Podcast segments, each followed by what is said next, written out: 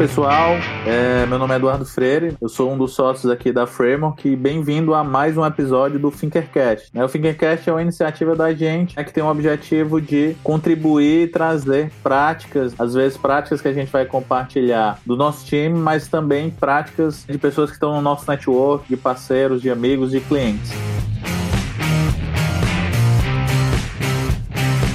E hoje a gente tem o prazer aqui de estar com o nosso amigo Gino Trentin. O Gino é um cara que eu conheço há algum tempo, tive a honra de ter ele como cliente, né? A gente tem hoje ele como parceiro, né? Que agora não tem mais conflito de interesse, né, Gino? Já tive a honra também de orientá-lo lá no TCC dele, que ele utilizou a, a abordagem do Project Think lá em projetos complexos. Então, Gino, cara, primeiro lugar, bem-vindo. Muito obrigado aí por ter aberto na sua agenda tempo pra gente e pros ouvintes aqui do Thinkercast. Então, se apresenta aí, né? Quem é o Gino na fila do pão? Fala um pouco de ti aí. Edu, obrigado cara. Isso eu quem agradece. Me lembro quando eu te conheci lá na caixa.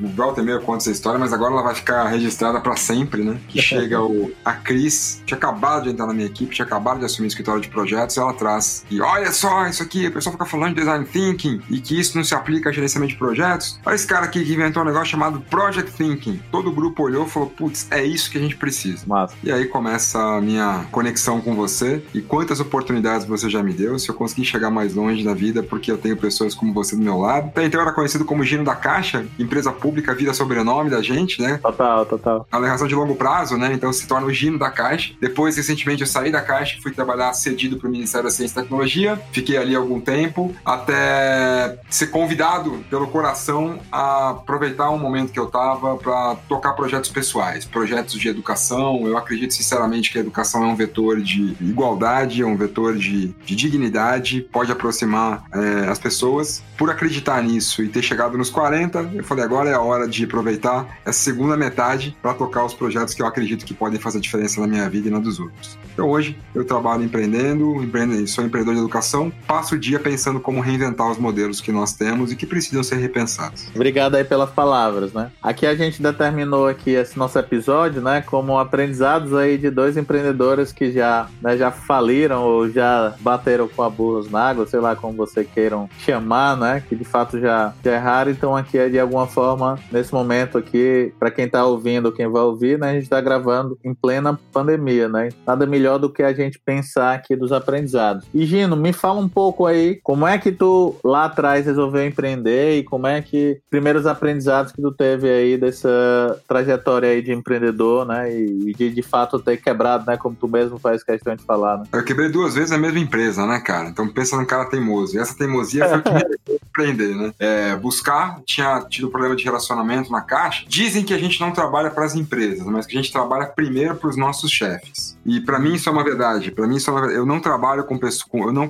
não trabalho para líderes que eu não valide. E se eu não validar a pessoa que está na liderança, eu não consigo motivação para sair de casa e trabalhar. E naquele momento eu tive um problema com a minha chefia na caixa, a gente brigou e eu não enxerguei mais lá um motivo para ir trabalhar naquele momento e optei por criar meu próprio negócio. Sempre quis fazer isso, buscava sempre uma desculpa e a desculpa apareceu, mas eu não tinha preparo para fazer isso, né? Eu conhecia empreendedorismo de livro, empreendedorismo de história dos outros, mas eu não tinha, nunca tinha me dedicado a estudar. Achei que, que o principal fator para um empreendimento dar certo era ter uma grande ideia. E eu tinha uma, uma grande ideia, então achei que agora era só uma questão de tempo. A chance de não uma boa ideia não dar certo era muito pequena. E sempre tem esse gatilho, né, Gino? Sempre tem o gatilho. Tu tava lá, tava ali na tudo bem e alguma coisa te gatilhou, né? Que nesse caso foi a tua gestora. E aí depois disso, o que é que veio? Cara, vou pro play, né? esse negócio de empreendedor é massa. Como é que foi aqui? Dá um cenário aí de tempo, faz quanto tempo, que ano era, etc. A treta foi em 2008. Eu tinha chegado em Brasília em 2005, tava muito bem de grana naquela época, o salário era muito bom. Eu tava com dinheiro guardado, enfim, bootstrap em geral, né? Falei, pô, uhum. vou abrir minha empresa. E aí, em 2008 eu abri a empresa. Em 2010 a gente tinha crescido tanto que a gente chegou a 48 empregados, faturamento Caramba. de 80 mil reais por mês, que na época é, dizem que a cada 10 anos dobra, né? A cada 5 anos dobra. Então, pega o que seria hoje, vezes 3, 150 mil reais por mês de faturamento, mais ou menos isso. Então, era uma fábrica de pães, cara, e você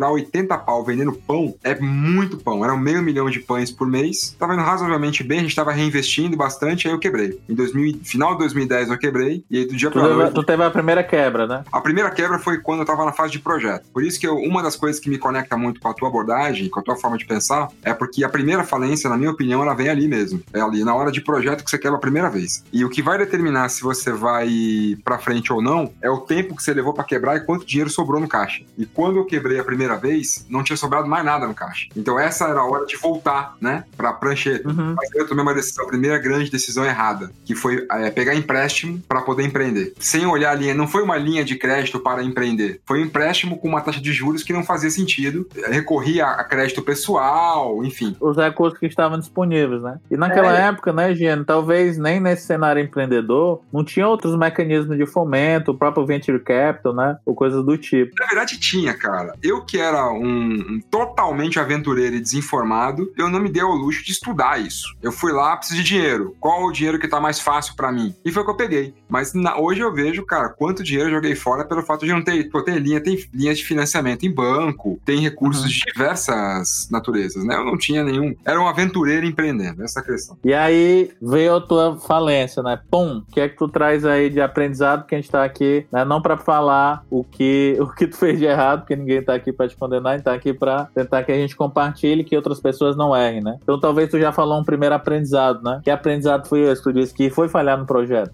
A falha no projeto foi ter me desviado muito dos testes da minha ideia. Então, eu fui muito longe para descobrir que não dava certo. E quando eu fui descobrir que não dava certo, já não tinha mais condição de refazer a ideia. Não tinha mais dinheiro para isso. Nem dinheiro e nem tempo. Eu cheguei até a contratar empregado, contratar infraestrutura, fazer obra. E aí eu descobri que o negócio, que a ideia não funcionava daquele jeito.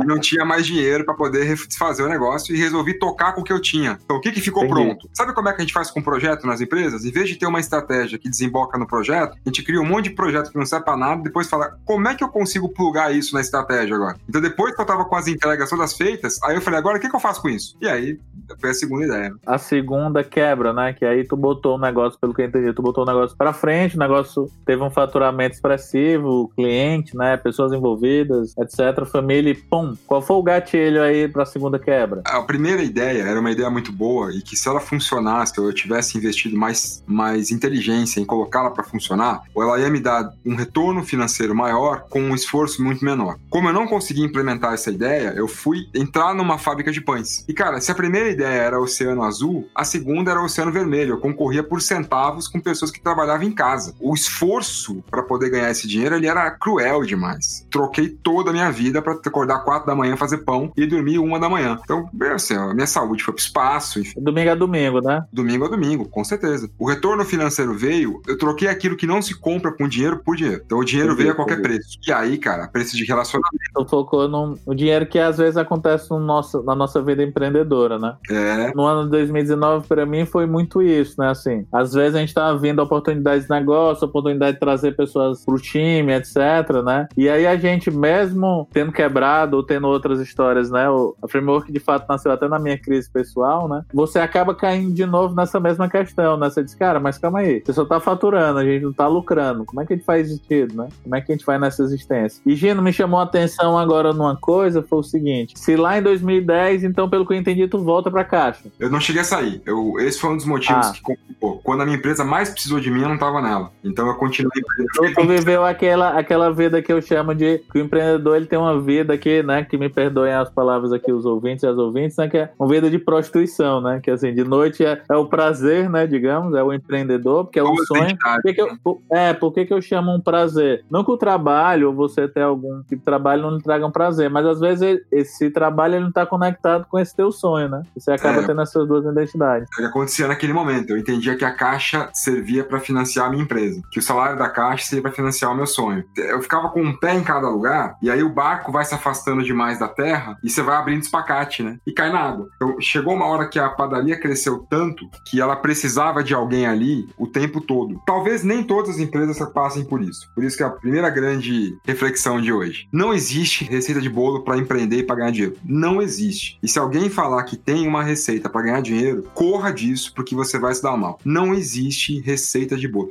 Existem coisas que todo mundo que deu certo, todo mundo é muita gente, né? É. Existem coisas que muitas pessoas que tiveram sucesso fizeram. Isso quer dizer que o fato de você não fazer é um risco. Isso, mas isso, não isso. quer dizer que o fato de você fazer é garantia de sucesso. Ponto. Então, muitas coisas que eu precisava fazer, eu não estava fazendo. E como a, a, o ramo que eu estava operando era um ramo de fábrica, com muita gente trabalhando, a figura do dono era muito necessária estar presente. Quer ser um produtivo, né? É, cara, porque já ouviu aquela, aquela expressão, né? Que é o olho do dono que engorda o gado. Por quê? Vem da mesma filosofia, filosofia de fábrica, de muita gente. E assim, se você quer que alguém assuma o papel de dono, pague essa pessoa como dono. O meu erro foi ter colocado um gerente para assumir o papel de dono e pagar o cara como gerente. Aí eu estraguei meu negócio, né? Se você não vai assumir o papel, pague alguém pelo salário que você deveria ganhar. O que eu quis foi ficar com as duas coisas. Eu quero ganhar o dinheiro do dono e não quero ter o trabalho do dono, né? E demorou muito uhum. pra entender que dono não é uma posição hierárquica dono é uma função, é um papel na sua empresa. As pessoas precisam que ela exista. E se você não desempenhar esse papel, alguém vai fazer isso por você. Não tem, não tem gap disso. E na maturidade disso, né, eu brinco que do meu primeiro negócio, né, a gente começou, Gino, na verdade, o contrário, né, assim, a gente juntou profissionais que estavam também nessa vida dupla, eu era um deles, na verdade eu tinha a vida tripla, né, eu era consultor do BID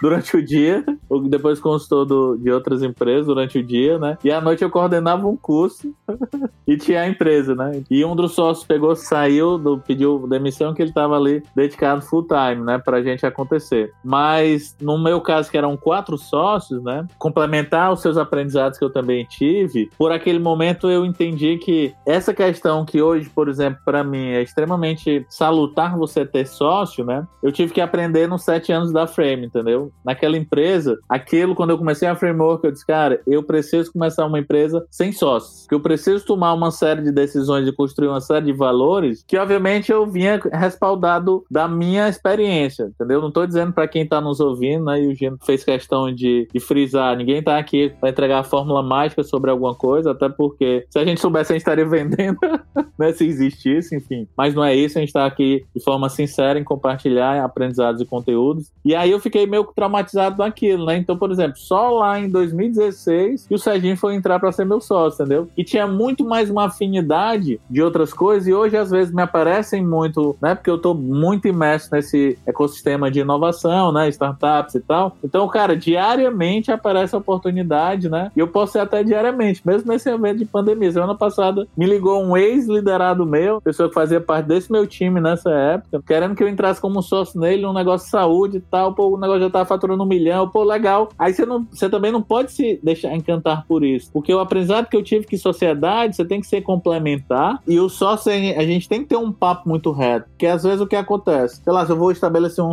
uma sociedade com o Gino, né? A gente literalmente não pode receber a mesma coisa. Por N coisas. A menos que o quê? Que a gente entre literalmente fazendo as mesmas coisas, com os mesmos recursos, com os mesmos tempos, etc. Isso não existe. Então a gente precisa tentar singularizar isso. E a figura de um sócio, para mim, né, hoje é fundamental porque você tem que ter alguém com quem discuta. E hoje, uma questão até engraçada, eu brinco na Framework que eu aprendi a ser CEO, né? Ou seja, uma coisa é o um empreendedor, que é aquele cara que eu falo direto, né, Gino? Talvez é o teu primeiro aprendizado do tirar o zero para um. Ou seja, eu tô com uma ideia e quero transformar aquilo num projeto de negócio, não é num, num plano de negócio, porque tem que ser um projeto. Outra coisa, às vezes esses dois caras eram duas situações. Talvez a gente estivesse é, gravando esse Finkercast, sei lá, há 10 anos atrás e estaria falando outras questões, entendeu? Ou até há 7 anos atrás. Eu tenho que dizer pra vocês, pessoal, ó, vai só, vai sem sócio, etc. Não esquece, entendeu? Então você tem que estabelecer condições mínimas de governança, você tem que engajar os times, que isso às vezes não necessariamente o empreendedor lá no começo que ele tirou do do zero para um, entendeu? Ele tem essa visão, mas se ele tiver hoje, né? E hoje com essas abordagens, com conteúdos que estão disponíveis, que eu acho que mesmo há 10 anos atrás, pessoal, parece que é besteira, né, Gino? Mas assim, a gente tinha menos acesso à informação. Ou pelo menos a gente procurava menos acesso à informação, né? Aí, Gino, me veio lá a questão de novo, né? Se você, pum, né? Então tivemos esses primeiros aprendizados. E aí, será, se esses aprendizados, eles te fomentaram a ser um intraempreendedor na caixa, já passado isso, então vamos lá, vamos dar um passo para frente. Gino resolveu todas as, teve questões, etc, né, que deve ter ficado de débito, enfim, essas questões que eu acho que não sei se a gente tem algum aprendizado para isso, mas o que me chamou a atenção é porque tu empreendeu no modelo comando e controle, né, fortíssimo de produção. E aí não vamos entrar no mérito se era o melhor ou não, mas quer dizer, o Gino da Caixa é o Gino conhecido por ser um cara do ágil, né? e quando tu volta para Caixa, assim, essa tua aventura empreendedora, né? Ela te te ajudou a construir um mindset intraempreendedor, né? Porque eu acho que quando você era da Caixa, você era o cara intraempreendedor. Você estava ali extremamente olhando as ações, até porque, por exemplo, quando a gente se conheceu lá né, em 2015, você estava à frente ali contribuindo na estratégia, né? Então, de fato, se você não tiver uma visão de dono naquele negócio, você não vai conseguir materializar as coisas. Legal você trazer essa reflexão, porque ela, ela nos provoca a falar sobre a definição do que é em ser empreendedor. E ser empresário, na minha visão, claro, ser empresário não tem nada a ver com ser empreendedor. Você pode ser as duas coisas, você pode ser só uma das duas coisas, ou você pode não ser nenhuma delas. E eu acredito que eu demorei muito para ser empresário, mas eu sempre fui empreendedor. Porque o que eu entendo que o empreendedor faz é aquela pessoa que é apaixonada por ajudar Sim. a resolver problemas dos outros. Esse é o empreendedor. É uma pessoa que encontra um problema de alguém e passa a entender como aquele problema pode ser resolvido. A única diferença entre o empreendedor e o intraempreendedor, na minha visão, é a perspectiva, o ponto de vista do problema. Isso. Porque o empreendedor, ele encontra na solução do problema uma oportunidade para ser empresário. O intraempreendedor, ele encontra na solução do problema uma oportunidade para melhorar sua posição na empresa ou para melhorar a posição da sua empresa no mercado, porque ele compartilha dos valores, porque ele acredita que aquela empresa tem que ir para frente, enfim. Ou até para talvez ele se auto-engajar, né, Gino? Ou seja, cara, eu vi aquela questão, né, porque tem uma coisa que é, que é até o que eu vou, eu vou palestrar lá no congresso agora do PMI, eu vou falar dessa questão do, da accountability, né, da, do a contabilidade, se a gente tiver uma tradução aqui que não existe no português, né, da gente ter essa questão do, do, eu ter prestação de conta, ou seja, cara, se eu tô, se o Gino é meu gestor numa empresa, né, e eu tiver tudo isso que o Gino colocou colocou e de repente dá errado ou der certo, eu tenho o compromisso de dizer, não, Gino, deu errado porque, é, cara, foi erro meu, eu tive isso daqui, mas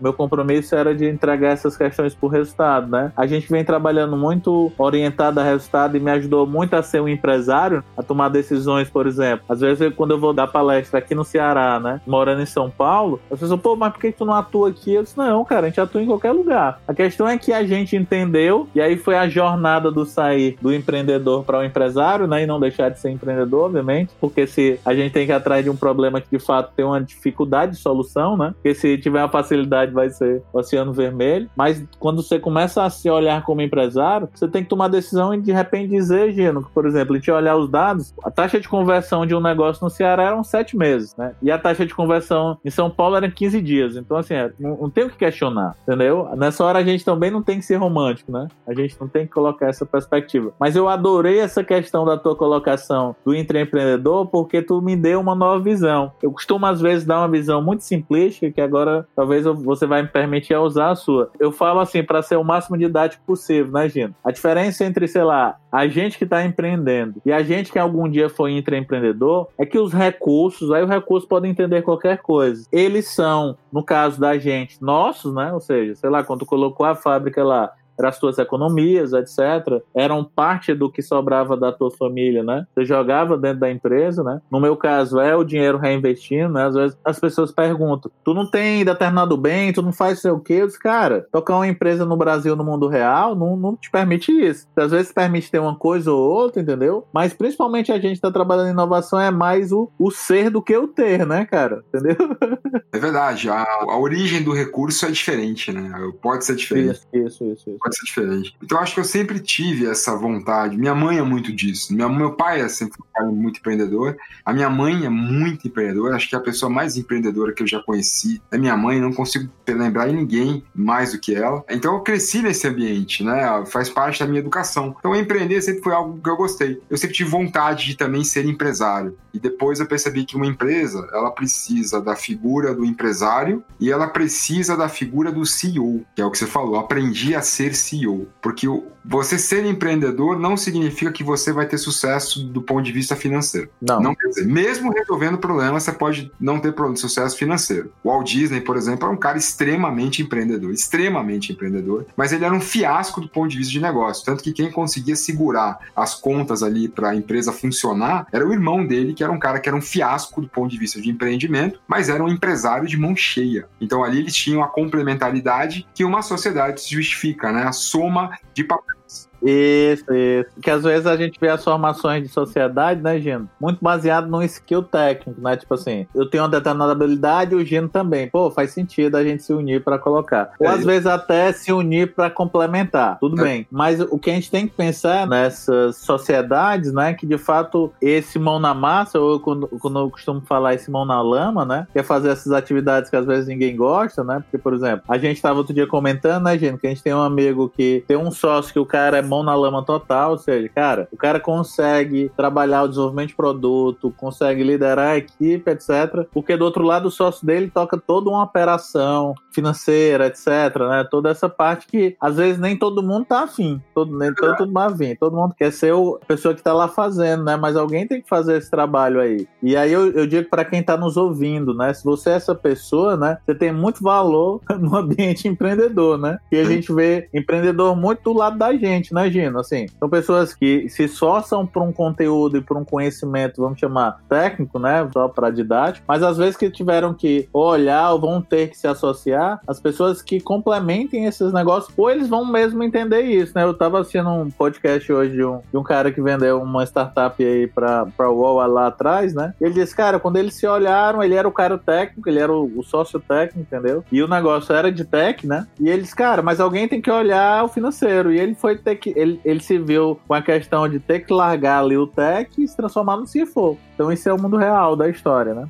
Mas aí, Gino, eu fiquei curioso da questão do teu papel aí intraempreendedor na Caixa, né, cara? Vamos dar uma, uma avançada aí. Como é que isso te materializou? De alguma forma essas experiências empreendedoras? Aquela questão, o empreendedor ele gosta de resolver problemas. E um dos grandes problemas que a Caixa tinha, e talvez ainda tenha, eu trabalhava no PMO, então eu era a pessoa responsável por gerenciar o portfólio, não gerenciar, mas reportar o portfólio de projetos para alta administração. E o que acontecia? Havia ali indicadores que de alguma forma puniam as áreas e as pessoas se elas não tivessem um bom desempenho nos projetos. Isso sempre me incomodou muito, porque eu não acredito que as pessoas sejam mensuráveis todas da mesma forma, até porque eu não acredito que haja uma metodologia para gerenciar projetos. Não acredito nisso. Eu acredito Isso. que projetos são você tem uma metodologia para gerenciar o projeto naquele momento, naquele dia. Pode ser que no dia seguinte você tenha que abrir mão daquela metodologia e ir para outra, né? Aquela frase do exército canadense. Se o mapa não está condizente com o terreno, jogue fora o maldito mapa.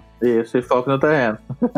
Mas a metodologia de gestão de projetos, tenha ela o nome que tiver, ela é o mapa, no máximo. Então, aqueles que se apegam ao mapa vão morrer com ele. Isso, isso é, não sou eu quem diz. Mas o que, que eu percebia? A gente estava com muito foco no mapa e as pessoas não tinham, muitas delas, recebido a devida educação em gerenciamento de projetos para serem cobradas daquela forma, cara. Mesma coisa com a sua filha. Quando você vai cobrá-la sobre uma responsabilidade dela na tua casa, você precisa se assegurar de ter dado aquela instrução para ela em algum momento. Quer dizer, ela já tem, a Mel, ela já tem é, informação sobre isso? Ela já está ciente da responsabilidade dela? Sim, então agora ela pode ser cobrada por isso. Como é que eu vou pegar uma pessoa que caiu de paraquedas num projeto, nunca ouviu falar em gestão de projetos, vou jogar na mão dela um caderno de 200 páginas de metodologia e vou dizer que a partir do mês que vem a remuneração dela vai ser é, calculada com base nisso? E que preenche essa, esse calhamaço de documentação, né, etc. E depois.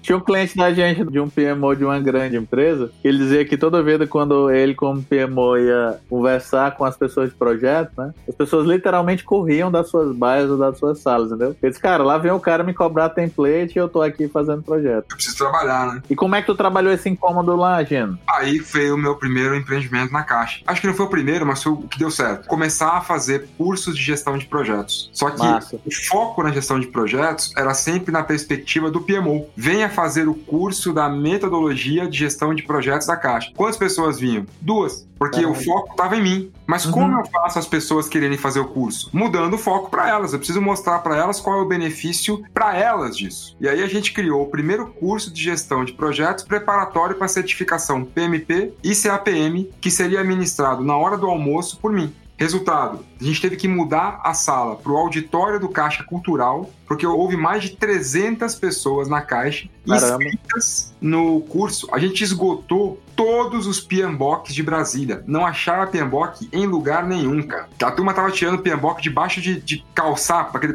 aquele livro que calça Aham. mesmo. A turma tava tirando Isso. pra poder vender, De- cara. Debaixo dos monitores, né? Pra poder vender, cara. E aí, sim, 300 pessoas se inscreveram. Se eu não me engano, 90 e poucas chegaram até o final do curso, que como acontecia só no horário do almoço, ele foi muito longo. É, 40 e poucas horas de curso. E dessas 80 e poucas, ou 90 e poucas, é, acho que quase 30, ou alguma coisa aqui, se certificaram, cara. Ao ponto de que no momento, aí o empreendedorismo, né? Quando Aham. a área de pessoas da Caixa viu isso, ela não conseguia juntar uma turma dessa nos cursos. Aí a área de Caramba. viu e falou: Cara, eu vou te dar 100 mil reais. Eu não pedi, eu não pedi. Eu vou te dar Uhum. 100 mil reais pra turma se certificar. Quem quiser certificar, você tem 100 mil reais de restituição. Então eu tive grandes parceiros. Ninguém, quem contar a história pra vocês de sucesso em um empreendimento e no final da história tiver um único ator ou empreendedor, desculpem, essa história está mal contada. Ninguém vai sozinho no empreendimento do começo Ninguém, ninguém, ninguém. Você tem que ter gente te apoiando na sua casa, na sua equipe. Porque enquanto eu dava curso, a minha equipe estava lá ralando no meu lugar. Enquanto a área de pessoas estava me apoiando. A área de logística abriu o auditório para mim, que não podia abrir aquele auditório. Abriram o auditório para mim. Então, assim, a área de comunicação me ajudava. Os chefes daquelas pessoas liberavam elas. Liberaram elas, massa. O, o empreendimento deu certo, os maridos, as esposas, cachorro, papagaio daquelas pessoas souberam ter tolerância durante três, quatro meses para aquelas pessoas estudarem uma coisa que antes, ela, enquanto ela estuda, ela não trabalha em casa. Então, quer dizer, para isso dar certo, houve uma porrada de variáveis que funcionaram bem. E a minha função ali foi, de alguma forma, administrar essas variáveis e tornar as pessoas, saber levar as pessoas comigo nessa ideia. E que eu acho que isso é uma coisa que o empreendedor tem que saber fazer. Influenciar as pessoas e liderá-las em prol de um propósito maior e que elas se conectem com ele. Boa aula e um bom exemplo de intraempreendedorismo, né? Depois isso virou outras iniciativas, né, Gino? Teve turmas aí de. Aí virou curso online, porque o que aconteceu? Todo problema para o empreendedor pode ser uma oportunidade. E quando viraram para mim e falaram: esse é o primeiro e o último curso que você pode dar no auditório, porque a gente não pode abrir mais auditório para você, essa foi a oportunidade que eu tive. Porque eu falei, poderia ter acabado com os cursos. Então vamos tangibilizar, né? Se fosse um negócio. Aquele teu MVP foi isso, né? Quer dizer, era, era o que você tinha pra hoje, né? Então, cara, tenho um cliente, encontrei o meu produto Market Fit, né? Encontrei meus patrocinadores, né? Tenho um investidor anjo, né? Isso. E aí a área de logística da Caixa e a área de RH falou, Gino, eu consigo segurar essa turma, mas eu não consigo segurar a próxima, porque pode vir a dar problema de RH, a turma tá estudando dentro do ambiente da Caixa, pode amanhã vir a querer cobrar esse horário, eu não posso abrir o auditório, porque é muita gente, tem que ter bombeiro, tem que ter não sei o quê, não dá para segurar mais uma turma quatro meses. E aí eu falei, pô, por que que isso tem que ser presencial? Vamos fazer online. E aí veio o primeiro curso PMP CAPM online que eu fiz só para Caixa. Fiz vários cursos online só para Caixa e aí abri para todos os servidores públicos. Chegamos a ter uma turma com 10 mil pessoas inscritas. Caramba, do Brasil todo. Brasil todo. Aí, aí acabou o estoque de PMBOK do Brasil, né? Porque 10 Cara, mil pessoas. A gente fazia é, grupo tipo peixe urbano, essas coisas, Aham. pra comprar PMBOK, cara. Foi uma iniciativa incrível. Eu só não continuei com ela porque o PMBOK é um. O PMP é um curso muito longo. Então eu Uhum. comecei a abrir mão desse curso mais longo para outros cursos menores que pudessem atingir mais gente também, né? E o ágil estava vindo muito forte. Então aí eu falei, pô, deixa eu começar a me certificar nisso para ganhar legitimidade para então dar aula, porque eu já praticava isso desde 2009, 2010, mas não tinha nenhum certificado, não tinha nenhuma validação do mercado. Depois deixa eu começar a me validar para eu poder amanhã oferecer isso também com um nome mais, mais apropriado para as pessoas. Massa, Gino. Sensacional, sensacional. Exemplos aqui. E grandes aprendizados aí. Espero que, que não esteja, que esteja nos ouvindo, né? De fato, possam contribuir. Que é o muito maluco tu falando aqui dessa questão, como a gente tem que treinar literalmente o nosso, o nosso exemplo de limão para uma limonada, né? Assim, quando aconteceu essa questão da pandemia, né? Lá em começo de março e tal, num primeiro cenário, é, a gente se viu ali tentando organizar um time, até que eu tive que tomar algumas decisões duras, né? Que aí é a história do empreendedor pro empresário e CEO, né? Então, mas quando você de fato tem trabalhado a cultura forte, né, de engajar as pessoas, as pessoas compreendem muito isso, né? E uma coisa que eu aprendi, né, no, nessa jornada de empreender, né, e talvez tu aí de intraempreender com esse teu cenário aí que foi sensacional, é que a gente tem que ser claro, né? Me fez lembrar, Gino, uma história minha de intraempreendedor, né? Eu comecei a trabalhar gestão de projetos é, lá na prefeitura de Sobral, né? Na época ali de gestão, etc., a gente foi montar um núcleo de projetos, né? Chamou nem de PMO. Por acaso eu fui colocado lá, né? Eu era gerente de outra área e disse: Ó, oh, tem um negócio de projeto, a gente tem que fazer projeto para ir atrás de recursos. Eu, ah, legal, deve ser legal esse negócio de projeto. Tá entendendo? Eu tava terminando a administração na época e tal. E aí, cara, eu disse: Ó, oh, não, então vamos trazer uma pessoa de fora, né? É culturalmente, pelo menos aqui. Não, mas eu acho que talvez seja culturalmente até de, do Brasil e de outras. A gente tem essa cultura de trazer alguém de fora, né? Então trouxeram uma pessoa de fora, um currículo, blá blá blá, não sei o quê. Beleza, quando colocaram era pra fazer, né? Ou seja, ela tinha currículo. E ela não tinha essa prática. Então, cara, quando eu comecei a trabalhar com projetos, já veio muito claro na minha cabeça que eu precisava ter prática, entendeu? Então eu fui praticando e depois eu fui entendendo esse cenário. Mas assim, agilizando essa, esse relato, né? Essa pessoa acabou saindo, né? Porque de fato ela não estava conseguindo se adaptar, né? Porque ficava no discurso. E eu ia nessa da linha da humildade, cara, vamos trabalhar um modelo, vamos não sei o quê, e rapó, empatia e tal. E as pessoas veem isso, né? Assim, eu comecei a ver, cara, não é o tecnicismo que faz sentido, são as relações verdadeiras, né? E aí a pessoa veio a sair por N motivos aí, né? E quando me chamaram para assumir, né, digamos, esse núcleo de projeto, ah, o que é que você quer? E eu fui lá, né? Quero cinco pessoas, quero não sei o quê, né? Etc. Ó, eu vou te dar uma pessoa, vou te dar esse notebook aqui que eu usava, entendeu? Então, quer dizer, eu tô falando ali de, de 2007, não, 2000 nada, 2005, 2006, né? E aí eu disse, beleza, cara, me dá, eu preciso contratar essa pessoa, mas eu quero trazer minimamente uma pessoa que de fato eu já tinha relação, trouxe o, o Tiago, que hoje tá aí despontando, acho que ele é até superintendente do BNB, é, já foi do Sebrae e tal. E aí eu fiz uma aposta com as pessoas, eu disse, ó, vamos fazer o seguinte, eu preciso de um desafio, né? Então a gente separou naquela época processo de projeto, né? Porque tudo era projeto na cabeça das pessoas, né? E aí, Gino, a gente durante, a gente mediu durante três anos e a gente tava fazendo, não conseguiu medir, quem foi ter a olhar foi o próximo secretário secretário, né? Que era o Cico. No primeiro ano a gente trouxe 900 mil reais de projetos novos, né? Só projeto técnico, não tinha nada. Aí era maluco porque todo o Brasil todinho pedindo um posto de saúde, outras coisas. A gente pedindo centro de reabilitação, entendeu? E aí depois de três anos, cara, foi para 15 milhões e meio. Uau, cara, que legal. Entendeu? É uma startup, né? né? E se eu tiver essa relação aí dos cinco, né? Que tu fez aí a cada cinco anos, então quer dizer, a gente trouxe aí quase 50 milhões de reais, né? Verdade. Isso era um, era um aprendizado que era insano, porque era muito porrada, a gente não fazia só, de fato, aí tinha todo o pessoal do financeiro, o, o secretário trabalhou trazendo um setor jurídico, ele confiava muito no trabalho da gente, agora era trabalho insano, cara, eu trabalhava direto. Como era no interior, né? Tinha dia que eu tinha que voltar N vezes, eu viajava às vezes cinco dias indo e voltando para Fortaleza e Sobral, só para dar uma relação para vocês. É como se eu fizesse a viagem hoje São Paulo, Fortaleza, né? Que eu já cheguei a fazer muito no dia a dia, então eu ia e voltava, eram três horas. E aí ganhei bucite, engordei, etc e tal. Mas de fato aquilo me deu uma baita oportunidade, né? De empreender, que é o que o Gino tá falando. Por exemplo, eu tinha um sonho de estudar na FGV, e aí o que foi que eu fiz? Só me matriculei. Só que a matrícula da FGV era metade do meu salário, eu já era casado. E aí eu cheguei pro secretário dizendo: Não, cara, é o seguinte, eu queria que você me ajudasse aí a pagar o FGV. E ele disse, pô, cara, você sabe, é complicado, né? Serviço público, não sei o quê. Eu disse, não, eu vou lhe entregar o resultado, entendeu? Vamos, vamos estabelecer aqui um resultado. Se eu trouxer o resultado para você, que eram novos projetos, entendeu? E quando a gente materializou isso, de cara eu já teve um save lá de um projeto, 2 milhões e meio, entendeu? Olha eu só, só cheguei com o contrato e disse, ó, oh, amigo, agora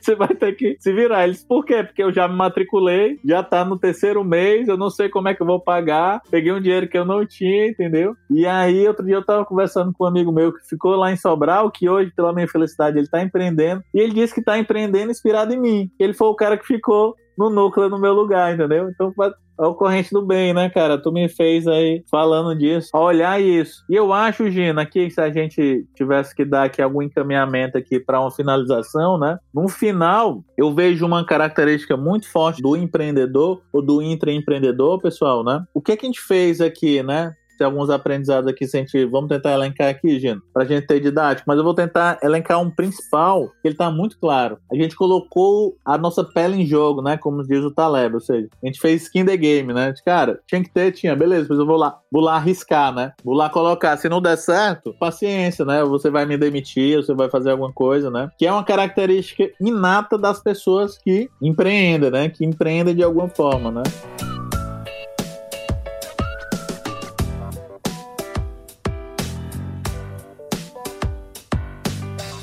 Para a gente ir para um arredondamento aqui final, o que é que a gente daria de dicas aqui nesse cenário que a gente está vivendo, mas na verdade a gente sempre viveu, né? Que é um cenário maluco, que não é mais vulca nem muvuca, né? Mas na verdade é um cenário que a gente tem que desapegar, que não tem um normal, né? Tem uma constante de aprendizado. O que a gente daria aqui de dicas para as pessoas que nos ouviram até agora, né? De aprendizados ou que elas estão, elas se identificaram como empreendedor, que elas estão nessa jornada de empreender, etc. Eu começaria por por por que você quer empreender? Por que, você quer fazer isso? O que, você está buscando? É importante você saber o que está buscando para você saber a hora que você chegou lá ou a hora que você não vai chegar mais. Então, se a pessoa está buscando dinheiro, então tá ótimo. Então eu vou empreender por dinheiro. Perfeito. E é honesto, e não tem nenhum problema com isso. Não, nenhum problema. Não tem, não tem nenhum, absolutamente nenhum problema. O problema é você fazer uma coisa esperando outra. Esse, isso é o problema. Agora, Boa. se você tem clareza de que o que você quer é dinheiro, ótimo. E querer dinheiro não significa ter fins lucrativos. A gente pode falar só sobre isso. Porque isso, isso. aí daí é um podcast nome. Dá fins, podcast, é.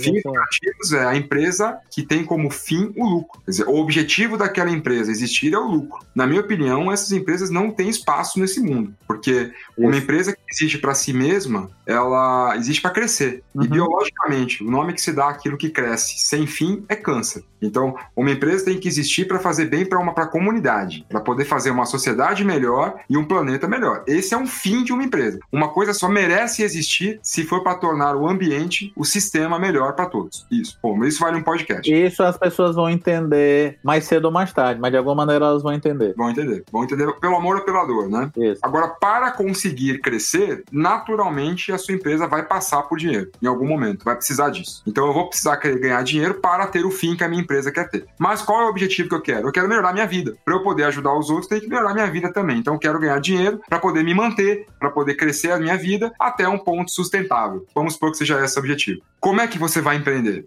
E aí vem a segunda questão. Como você vai arrumar esse dinheiro? Qual é o capital que você vai separar para isso e tem que ser um capital de risco. O que é capital de risco? Acabou, acabou. Não tira dinheiro de comer para empreender, porque aí você vai misturar as coisas como os bons jogadores de poker, que como, por sinal são como os grandes investidores na, de, do mercado, né? São sempre os mesmos. Uhum, são sempre uhum. os mesmos. Quem tá lá nos 10, o top 10 são sempre os mesmos caras. Por quê? Porque há realmente uma técnica para isso. Não quer dizer que você vai ganhar dinheiro com isso fazendo a técnica. Mas se você não fizer, o risco é muito alto, que é misturar isso. o dinheiro. Separe o teu dinheiro e empreenda com ele. E por último, para não entender muito, que daria outro podcast só de dica, vá estudar sobre aquilo que você vai fazer. Vai estudar. Se você vai assumir a posição de empresário, empreendedor e CEO da sua empresa, você vai ter que ser um bom empresário, um bom um bom empreendedor e um bom CEO. Se você não dá conta, aí é a hora de você começar a pensar em, putz, eu sei ser empreendedor. Quem é que eu conheço que eu confio e que eu tenho uma relação que eu possa trazer para dentro para exercer o papel de empresário? Porque esse eu não preciso. A pior coisa que você pode fazer é buscar alguém que tem exatamente as mesmas habilidades que você. Teremos dois empreendedores e ninguém para cuidar da empresa. Aí não funciona. Massa, cara. Gostei das tuas dicas aí. Eu daria só uma dois e meio, né? Só para provocar, porque aí de fato é o meu aprendizado, mas isso se viu para mim, mas não pode, né? Porque se eu tivesse condições normais ou condições mínimas de temperatura e pressão para começar o negócio, eu não teria começado, né? Então, assim, concordo 200% com o Gino disso daí, né? Hoje eu me peguei, inclusive, cedo refletindo sobre isso quando eu tava meditando né, depois de meditar, mas assim, o que você tem que deixar claro é que você vai perder alguma coisa, ou você tem a possibilidade de perder, entendeu? Talvez diferente de 10 anos atrás, né? Hoje é muito maluco a gente falar isso, principalmente no que a gente está vivendo. Tem muito mais pessoas a fim de ajudar vocês, então vocês têm que começar a olhar os networks, que aí seria a minha quarta dica, assim, faz um network bom, entendeu? Tem pessoas aí, tem programas, tem N coisas que possam ajudar vocês, né, nessas jornadas, seja do empreendedor ao empresário, né?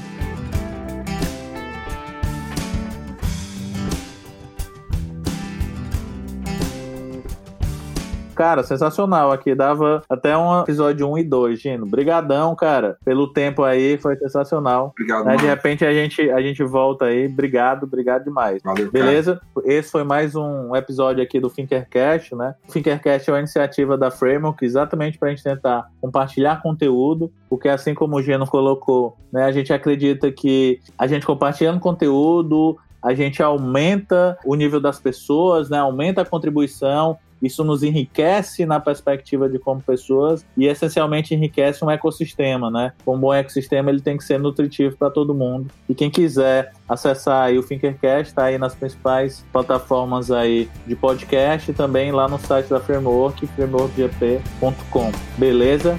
Valeu, pessoal. Valeu, Gino. Um abração, meu irmão.